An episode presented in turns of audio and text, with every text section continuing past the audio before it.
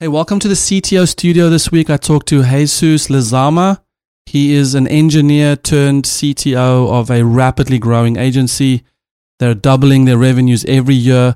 Hear about how he's managing his team, his growth, and a very special story for us immigrants. Cheers. Well, I have a wonderful electronic invention I want you to see. see, see. It, it looks something like this. Welcome to the CTO studio. I'm your host, Etienne de Bruin. The CTO studio is where we chat with CTOs building amazing products with incredible teams.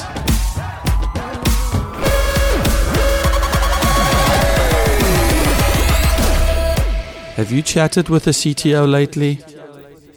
Jesus Lizama, Hello, this is me.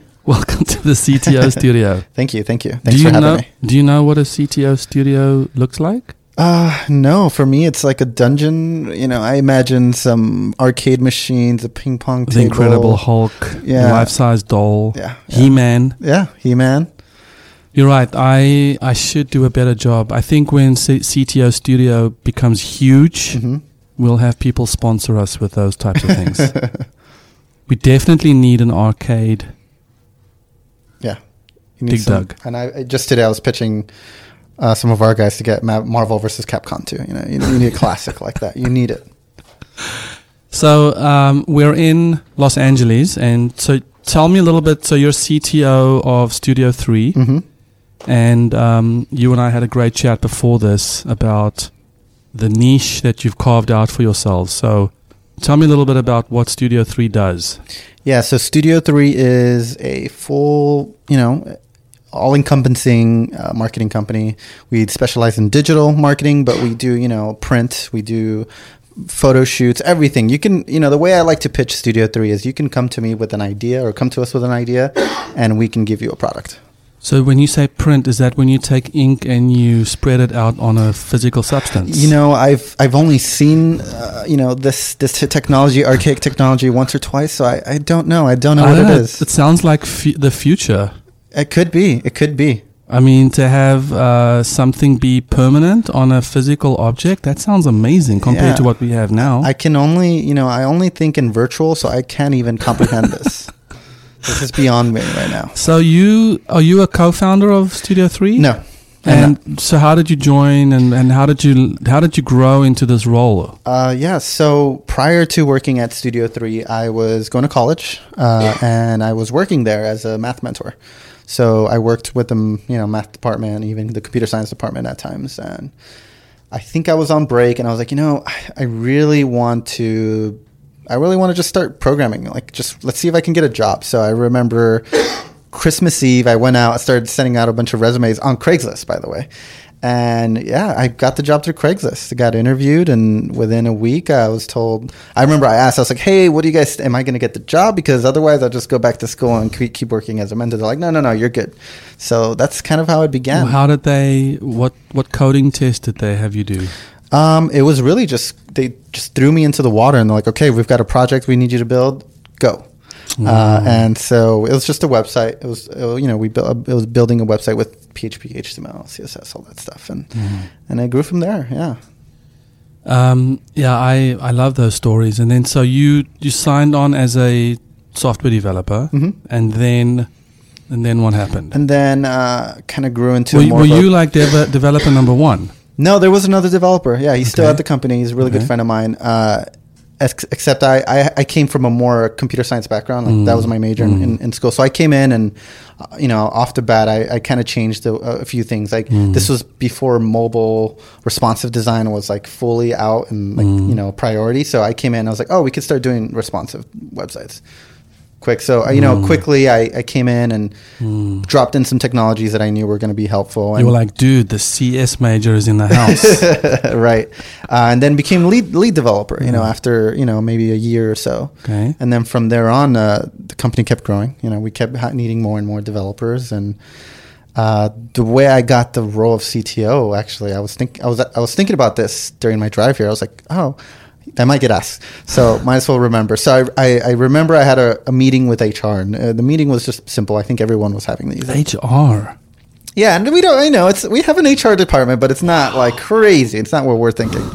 Uh, and she asked me, uh, "Where do you see yourself in five years?" And I said, "Honestly, I, I see myself as CTO of this company in five years." And you know, great thing I said that because our CEO at the time he was already thinking this. So a week after that conversation, he pulls me in. We go to you know we go to lunch, and he's like, "Hey, I want to make you the CTO." So I'm glad you know we're Wow. we're on the same page. And and you know, a few months after that, I I was a CTO, and Suddenly you were everyone's boss. yeah, yeah. How did that go?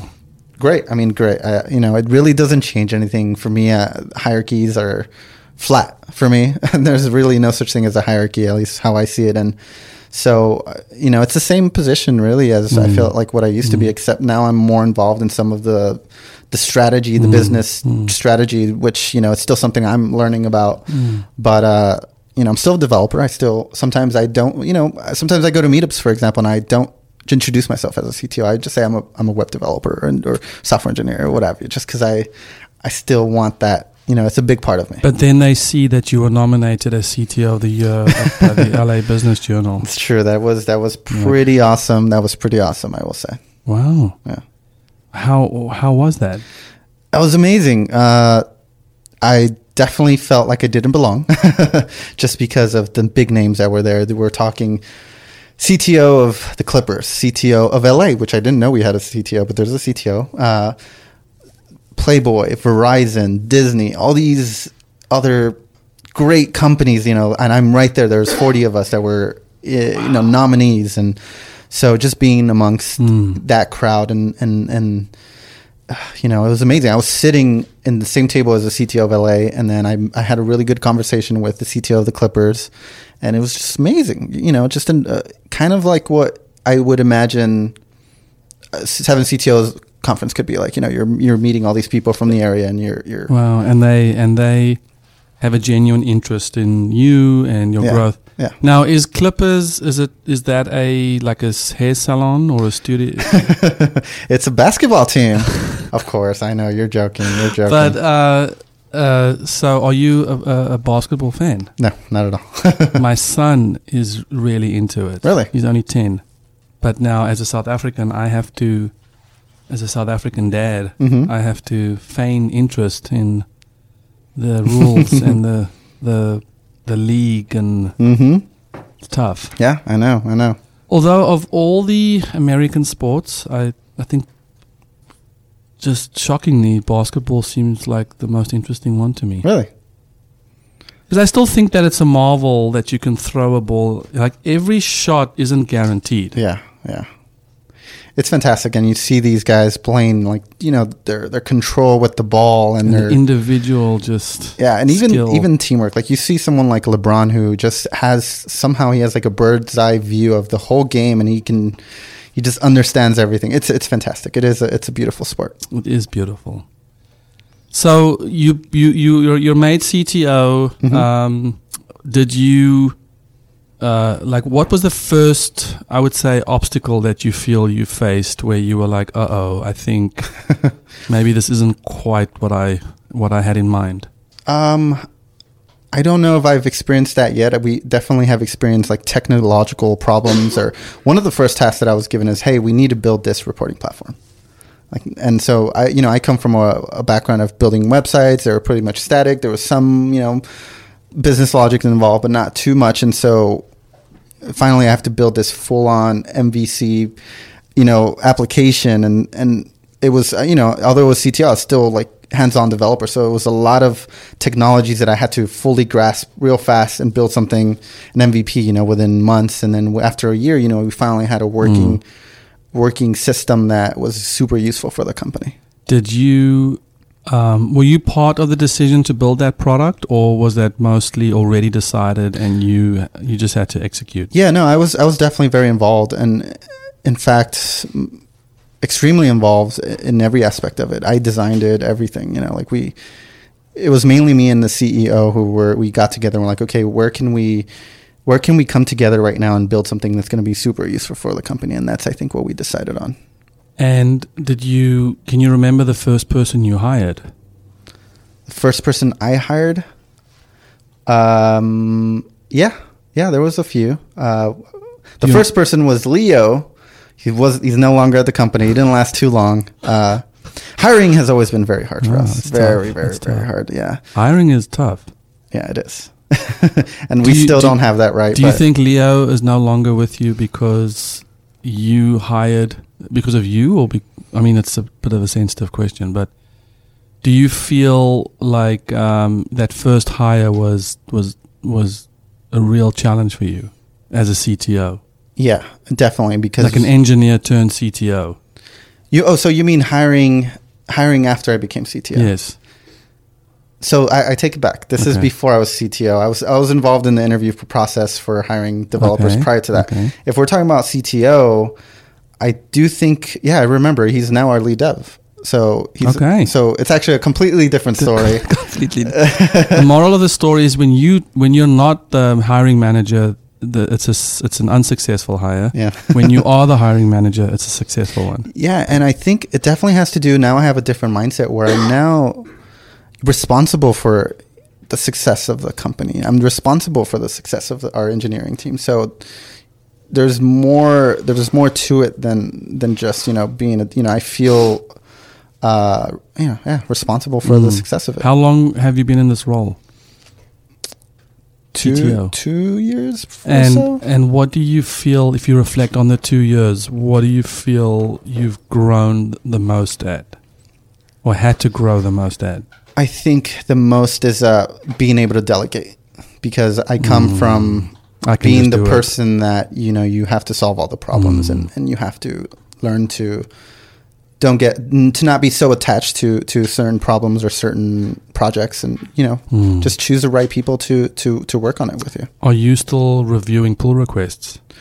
yeah i still i still look at it i mean i'm still committing you know I'm, still actively contributing to our Mm. code bases Mm.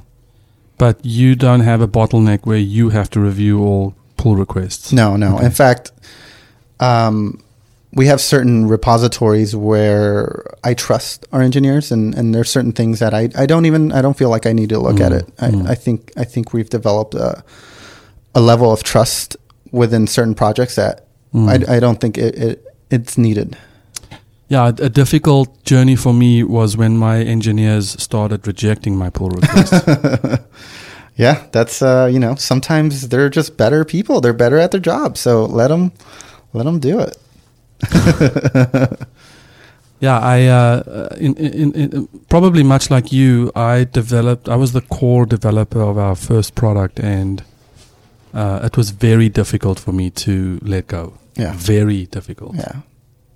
It, it's it still is. and I and I and I and I think I had it all sugar coated as I'm this nice person who can it's easy to talk to, but on the inside I was a maniac. Hmm. I was I was obsessed over you know my ideas being pushed forward, Yeah, yeah. and then I had to learn that uh, your your your people are, are, are you're there to lift them up and Mhm. higher than you. Yeah, yeah. And that sounds like such a cliche when you say it, but when you have to do it, it's it's it's incredibly difficult. It is. It is very difficult. Yeah.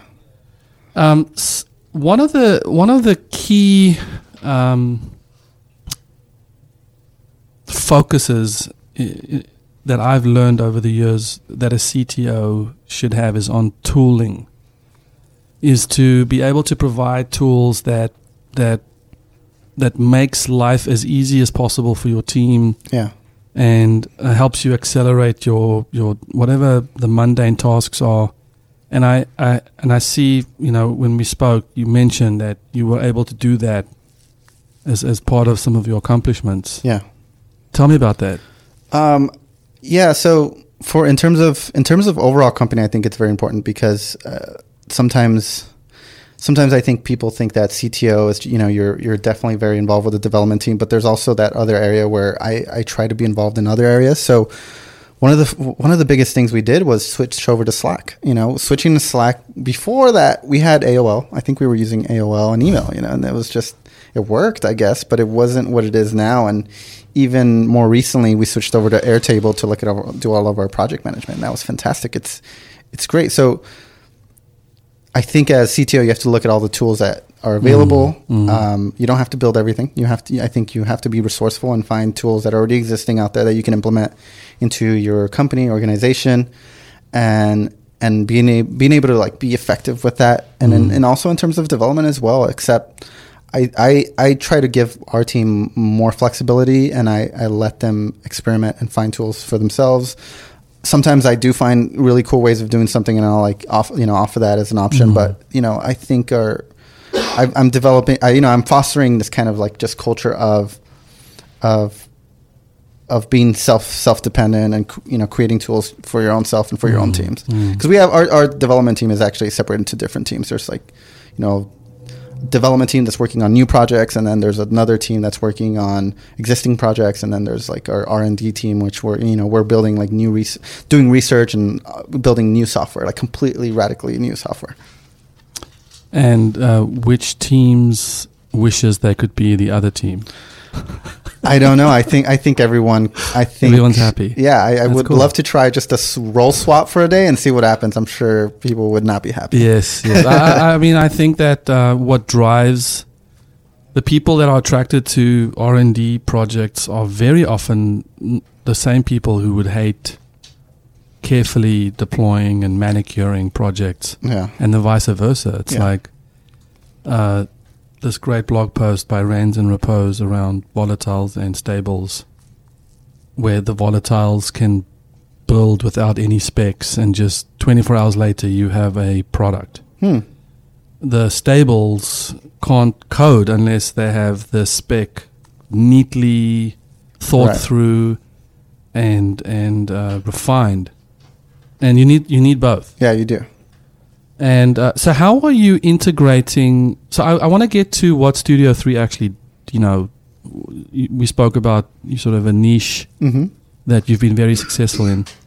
How, um, but how do you um, manage the integration of the R and D projects into your production environment, or into your, you know, if R and D comes up with feature A, hmm do you have a process for for sort of folding it into the company? Yeah, we normally get we get people who are involved in like you know if we're building something for paid search, you know we get people in that team, and we get their we get their feedback. We just you know I think feedback's super important. So we we normally just share it with some people and get get beta tests going on. Uh, it's pretty easy. You know, we have a, a certain way to deploy a, a branch and get serve that to a certain subset of users, and then they'll be seeing it while you know not affecting the Mhm. production application. Mhm. So, uh, yeah, there's there's a that's I guess one way that Mm. that we do that. How many uh, R and D projects do you have going right now? We have about two and three, uh, two or three right now. Okay. yeah. And the team size there is two or three people. or- Yeah, it's actually small. It's uh, our CEO is very involved, so our CEO, and then I have uh, Ooh, another. pet projects. yeah, That- that- yeah, we call them secret sauces or a side side sauce or something like that. Side sauce. Um, yeah, and then we have another uh, f- like full stack in, uh, software engineer. so, tell me about the niche that you hit on and kind of how that happened, because I think Okay. that's quite a quite an amazing success story. Yeah, so I came in to the company about a year or two after it was assembled, but uh, it originally started with our, our co-founder and one of his friends who was a doctor, uh, and they, you know, he was the doctor needed mar- online marketing, uh, like SEO and probably other other forms, website management. So he learned how to do all this and developed a system that was working really well, and so they eventually were like, "Hey, we should we, this could help other doctors or other people in our in our industry. Why don't we just try and try and do it for other other people?" And that's kind of how it's grown. And even to this day, we don't really do too many uh, outbound sales or any any kind of marketing really for ourselves. Everything's word of mouth, and it, it's it's kind of like a snowball effect. I think from that moment of working with with that original doctor, Mm. going through the network, his network, and then you know going from there. Mm. And do you have powered by Studio Three as a tagline to all their websites? Uh, yeah, a lot of them have like you know, uh, I think design. Uh, one of our big things is design. We're design and data first. Mm. So design by Studio Three Marketing, and then Yeah. online marketing or Yeah. marketing by Studio Three. We we built a similar network for nonprofits, and we found that our number one referral referrer was It little tagline. Oh, for sure. Especially for us because SEO is one of our key services. And a lot of our clients, they kill it on, on search. So they're number one, page one, page two, and people notice that, you know, and the competitors notice that and they'll come to us. But how does one? So you said um, you said mostly um, what type of medical field? So all sorts, but we do kill it in the aesthetic world. So this includes plastic surgery, medical spas, uh, you know, cosmetic dentistry, things like that. And so SEO wise, are you? Is it still Google and search terms? Yeah, it definitely is Google. So um, nose job, uh, North Hollywood, hmm boom, Studio Three. One, yeah, yeah. If you look at like nose job, you know Beverly Hills is like big. Rhinoplasty is massive there. So yeah, you any I can. I'm not gonna put money on this, but I bet you that in most big parts of the country, of the big metropolitan cities, our clients there number one. Hmm. Yeah. That's a that must be a compelling story. yeah, you know, and then that's all our SEO team. We have a whole team that dedicates themselves to learning how how that machine works, even though nobody knows. And so then, do you have case studies where um, people can then say, "Hey, since I joined Studio Three, my business has tripled," or Mhm.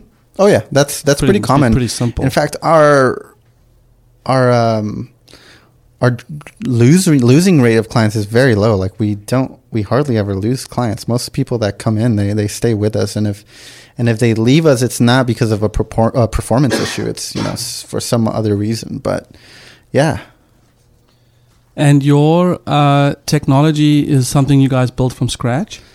Is it? hmm Did, so Yeah. you built the.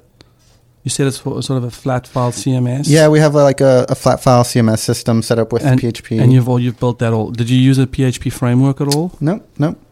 I mean, we, we do use a lot of open source libraries and frameworks, but but nothing. Yeah, it's all you know built. Yeah, it was built by us. I love it. So you have a uh, so we have something in common, which is we're both foreigners, Mm-hmm. Uh, but you have a very special story in that you're a DACA recipient. That's right. So I would love to, I would love to, for you to tell us that story. Sure. Uh, at least uh, that's what I can remember. I, I've been in the United States since I was about one or two years old. So I, I'm from stories that I gathered from my mom. You know, it was actually a very interesting, very interesting journey for her uh, to to you know at one point decide, hey, I, I got to leave you know Mexico and, and come to the United States for a better life for for my kids. And at the time, it was just me and uh, my older sister. Uh, she, you know, she decided this is what I need to do in order for us to survive. And a funny story is, you know, everyone, you know, there's coyote. At least I don't know. I guess there's still coyotes now, but this is how this is how it happened. Not too many people know this, by the way. My mom uh, hired these people. It was like a family who had kids similar to us in age, and I was I was dressed as a girl and my sister as a boy, and that's just how that's how it worked. So we came in, you know, through a port of entry, and it looked like we were, we were kids. But my mom had to go through the rigorous journey of crossing the desert, you know, crossing the river, the Grande or whatever they call it. And she remembers my sister at one point saying, "No, I don't want to go with the other people. I want to go with you." And she almost did that. But in retrospect, she realized the journey. And there was points where she was crawling on the ground and, you know, blood everywhere. And she's like, my, you know, I, there's no way this, you know, three or four year old girl would be even capable. Anyways, we, you know, she, you know, she went through that, that enduring journey and, So, so you guys cross uh, through a border post hmm as part of another family. hmm And why did you have to dress as a girl and a boy? Cause that, the, our ages, right? So my sister was a little older Yeah. and I was a little younger Uh-huh. and the family had an older son and a, and a younger daughter. And so it was just, Oh, a- so you went in as That- their children. yeah. Oh, that's amazing. Yeah, that's horrible now you think about it, but but that's what happened. Yeah. I mean, you- and then your mom made it, Yeah, correct. and then you got you reunited. Yeah, yeah. Wow.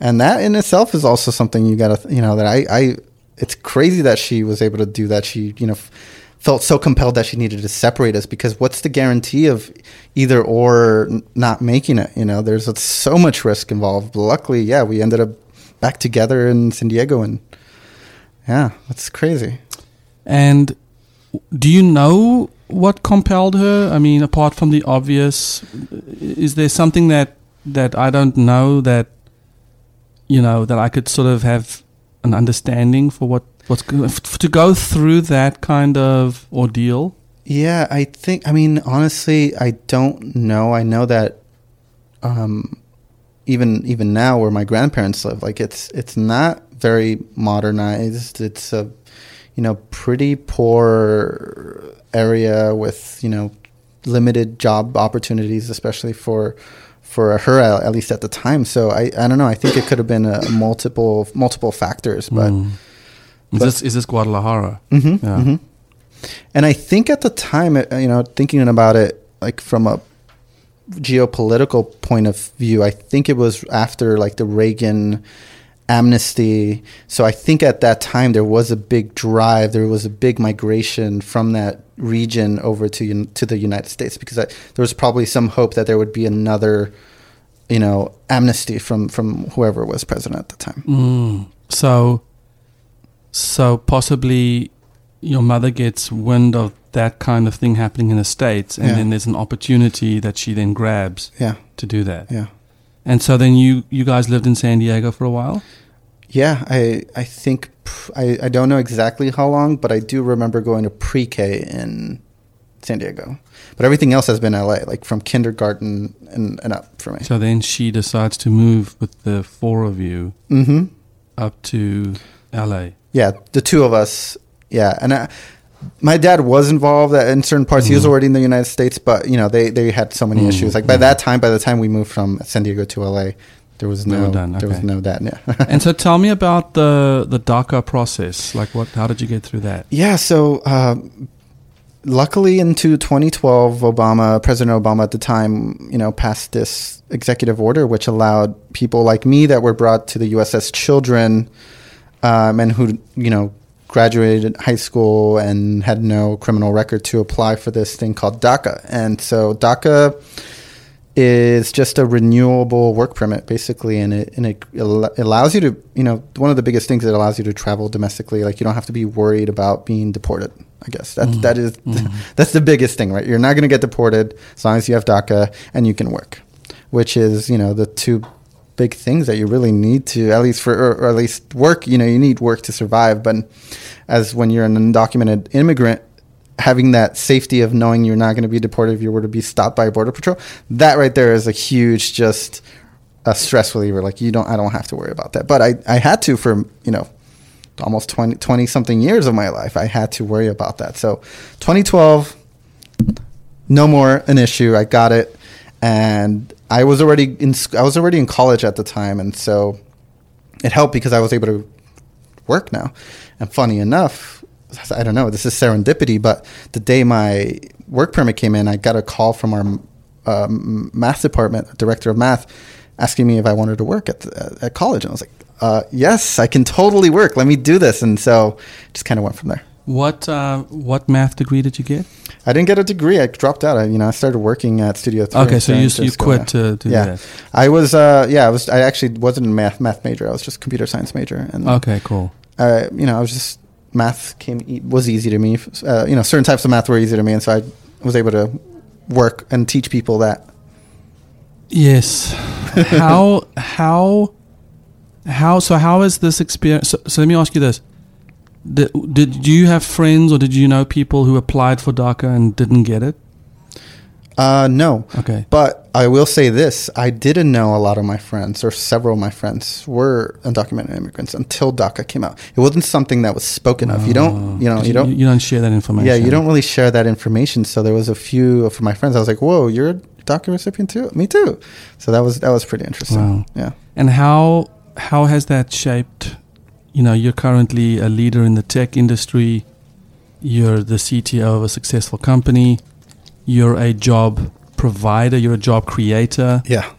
Um, but you've you know you've gone through a pretty tumultuous time, especially with your mother, and so how has all of that shaped you? Do you think moving forward? What what what what does this mean for Jesus? I mean, it's it's just a drive, you know. Like I was so deprived of, of an opportunity uh, for all those for decades, and so for me, once I got DACA, it just just turned on, you know, the light. I was like, okay, cool. I can I have some direction. I can go. I'm you know motivated to to you know conquer the world. That's that's that's what it's always been, you know. So it's it's been a fantastic opportunity. Uh, you know, I was able to luckily somehow I was given the opportunities to grow in, within our company, and you know, I'm very I'm very uh, thankful for that. Mm. I so I had a uh, an experience at a border crossing between California and Arizona, and I was driving to Santa Fe, New Mexico, and you know uh, it was a Friday afternoon. I jumped in the car, and I just started driving and when I crossed into Arizona, um, you know, there was a line of cars, and I opened my window and I heard the what I now realize was border patrol. Mm-hmm. Uh, then I was didn't know that that existed between states, and I, um, I, as we were inching to to the to the the access point, I could hear the um, border patrol agent ask, "Are you an American citizen?" Mm-hmm. At that point, I was in the country for probably 18 months, and so now as I'm inching forward, I can see that it's kind of one of those. You know, they're kind of just waving people through. Yeah, like a checkpoint. Yeah, and, and, and but they're asking every car, "Are you a citizen?" Yeah. or a permanent resident. And oh, I tell you what, the four four minutes or so that it took me to get through, I was agonizing over should I should I try and fake Yeah. an American accent and just say yeah or something, Yeah. uh, and and risk it, um, or should I just be honest Mhm. and just say no? Mm-hmm. And I figured if I say no, they're just going to say, well, show me your driver's license and we're good. So I decided to say that I wasn't. Wow. And they, you know, they pulled me aside and I was like, oh, geez. And then they said, where is your, like, show us your passport. Mm-hmm. And I didn't have my passport on me. And um, that started a four, five hour ordeal. Wow. Yeah. And, and, I mean, And it's scary. You it know, was scary, man, Yeah. because I had basically we had moved from South Africa to Germany and then from Germany to the States. So it wasn't like I had anywhere to go to except fly all the way back to South Africa with nothing. right. And um, you know, I just started a new job and I was and it, it was it was it was terrifying. And I tell you what, for those four or five hours I've the a I feel like the border patrol was a little bit of a reach. I mean, I felt like they were enjoying it a lot. Threatening me, Oh wow. just telling me how they were going to deport me, just using some some really foul language to just tell me that I was in the wrong place. yeah. Um, thankfully, I was able to dig through my my my glove compartment, and I saw a, I had some mail items in there, and one of the items was my social security card that had been mailed to me, Wow. but not the card, the the other part of Right. the envelope. Yeah, yeah, yeah. What ha- uh, yeah, they usually it has your name, right? And Yeah, uh, like yeah. congratulations, here's your yeah. So I had one. I so I had an H one B. I was in the country legally. Um, I just made this. I didn't think that I needed a passport to travel inside of the U.S. And you know, as a foreigner, your passport is if you lose that thing, you are completely screwed. Oh, so yeah. I didn't travel with it because I didn't want to lose it. Yeah, yeah.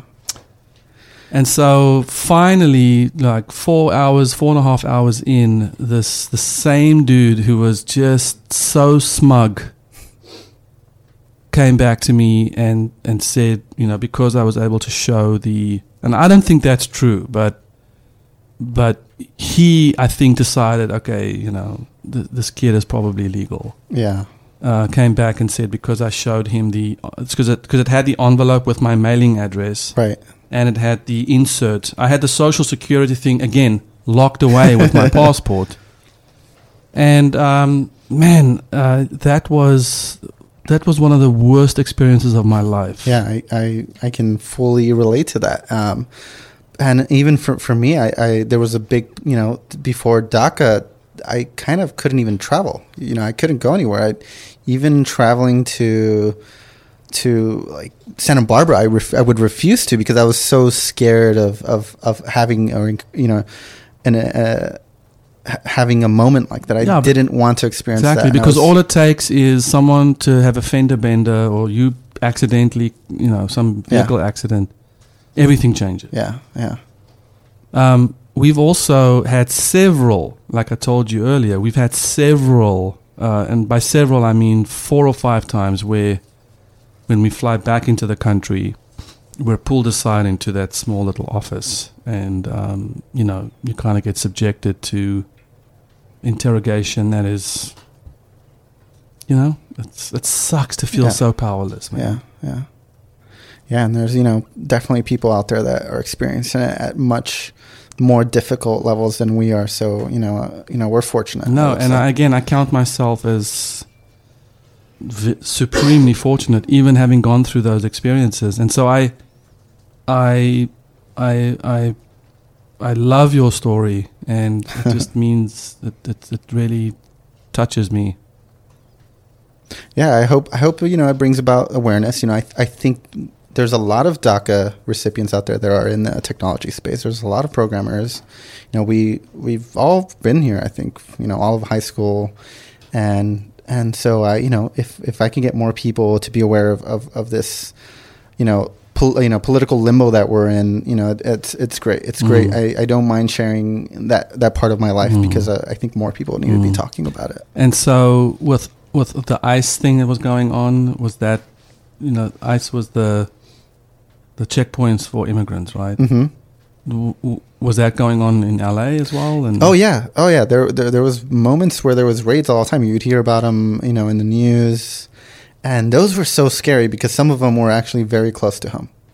Uh, you know, just one wrong moment of being out going grocery shopping could have been that moment when you're gone. Yeah, that was reality for me for for years. And so next steps for you would be uh, from DACA to, to citizenship, or Uh, you know, I don't know. It just depends on what the the people, you know, controlling the government decide to do. The the, the biggest thing about DACA that people I think misunderstand is that is that we have other options. Like there's other options to to become a citizen, but you're not. You actually don't. So when you're a DACA recipient, for the most part, what it means is that you either came to the United States either legally or illegally, um, but now you're here and there's no means to do anything else. So for me, there's a big subset of us that came to the U.S. illegally, right? And when you don't have a proof of entry when you come into the United States, you don't have like a stamp on your passport or anything like that. That base automatically closes all doors to any any pathways to citizenship or residency. There's no way. There's nothing you can do. Uh, the only thing you can do is go back to United States or to your original country and apply for it from outside. But what happens then is because you came in Ill- illegally, Yeah, that's a law that you broke. Yeah. You get barred from entering the United States for up to 10 like 10 years, sometimes even more. And you almost n- rarely actually get the opportunity to to to come back. Um, even you know, I'm married. I'm married to a U.S. citizen, and I don't have a pathway right now. There's nothing. I even can, not through marriage. Correct. That's a big misconception because of the fact that I have no proof of ever entering the United States. So that just fully closes all, closes all doors. So that means that uh, short of something exceptionally exceptional happening in government, Correct. you have no pathway. Correct. Huh. And then DACA also has an expiry, right? So Every two years, you have to go through the process. You you end up paying about five hundred bucks uh, f- as a processing fee, and you go and you get your biometrics done. That's like you know Mm, fingerprinting mm. things like that, and you know if assuming they approve it, you you're good to go for another two years. okay, so uh, a very real future for you is an every two year, as long Yeah. as the system Yeah. Yeah, I have to renew this year. In fact, I probably will do it sometime this week. I have to go submit my paperwork. And and worst case scenario, you and your family have to leave. Worst case scenario, yes, but I. I don't know if I could do that. I don't. yeah. No, I mean, there's there's nothing for me over there. I don't Yeah, know anyone. yeah, you know. yeah. I finally, I for the first time this year, I met my grandparents, my my mom's parents, Mhm. and some of her sisters. They, all they came here. that came here. Um, they visited for a little while, but that was it. That's the full extent of, of who I've met, you know, in Mexico, Hmm. and I have no recollection of that country. It's not. I don't. Yeah, That's th- not home for me. No, t- America's your home. yeah, yeah. Do you feel American? Oh yeah. I mean, in every sense, other than this this one little piece of paper, I guess you can say. Well, I, I really appreciate you sharing that. It's a, it's a, it's a, you know, I feel extremely fortunate. I think this is the greatest country on the planet, and I'm a part of it now. Yeah, I became a citizen last year, and it's it's huge. yeah. And I, Yeah, I I- want I want that for you. I want that too. We all want that. I'm, I know we're, we're this is our this is our, our home. We consider this the country, the best country, in, Mm, you know, mm. out there. So hopefully, all in due time. All in due time. So let's uh, let's end off with um, sort of the scene. Are you are you immersed with other CTOs? Uh, what, what is what's happening for you in LA? So in LA, uh, you know, that's that's something that I'm I'm still looking for. I'm still searching for a community uh, of CTOs. I'm, you know, I've gone to a couple meetups. I think we, we talked about it right before this this uh, interview. But yeah, it's it's a big thing for me because I'm coming from a heavy engineering background. And I'm now CTO, and it's no longer just engineering. You know, I now have to learn about business, learn about working, managing people, and these are all things that I didn't really prepare for. You know, so I'm actively looking for that that community, that Mm. group of people to to learn from because. You know, I, we're not we're not the first company to to be in our certain stage of growth, and I know that there's others that that have done it, and they're more than willing to share their their uh, ex- ex- expertise and, and, and experience with, with certain Mm. struggles Mm. that, that arise, and so that's that's that's my next thing. Mm. That's that's me right now. I'm I'm still searching.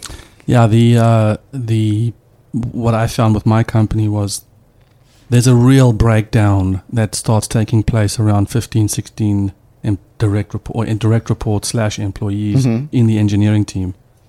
It just starts getting you, just it's like having two versus three kids. It's just you, you you get completely outnumbered. You, Yeah. you cannot you cannot hold the issues and the challenges and the motivations and the screw ups Yeah. in your head anymore. Yeah, yeah, Do you already have some sort of? You said you got a flat structure. yeah. Have you already started? Does each of those three groups of yours have like a lead? Yes, yeah. Okay. And Yeah, are they each- your direct reports or? Yeah, yeah, we worked we work together all the time. Um, but yeah, like I said, delegation is super important, and I, Mm. I don't have all you know enough hands to to manage everyone, and so we've delegated delegated these these these leadership roles within those those those groups, and and you know they're doing a Mm. fantastic job. Well, I know we're in LA, and I know the LA CTO Forum is is, is a very popular network. I know they do multiple events, and um, Yeah, I'm gonna check, the, yeah, check yeah, them out. definitely check them out. Uh, Tony Karrer, um, those guys. It's, it's lactoforum.org, I believe. I, I think there's also an event later this year, maybe Feb. It's um, like a technology leadership role. It's in San Francisco. There's like um, CTO of LinkedIn and all these big Mm, companies are going to be mm. there. So that's that's something I, I definitely want to Mm. want to check out. And check out the 0111 CTO that's right. That's in uh, March 29th, Yes, right? That's right. Vegas, um, and we're gonna have them in Vegas, Portland, San Diego. I will definitely be there. So Okay. I'm gonna reach out to you, and uh, you're gonna you're gonna have to show me around. Not Vegas, but you know, amongst all these people, I, I personally hate Vegas. It's ugh. Vegas is an acquired taste. it's an acquired taste for sure. But when you're with the right people, I think it's definitely it makes a difference. Okay, Jesus, it's good All to right. meet you, man. Likewise. Cheers. Likewise. Thanks for having me. Have you chatted with a CTO lately? Hi, thank you for listening to the CTO Studio. If you don't mind, take a quick second and please rate and review the show. It helps us a lot. Go to the ctostudio.com for more information on what we're doing at 7 CTOs. We also have a video or two for you that could be a helpful resource for you as you're managing your company. So thank you for listening.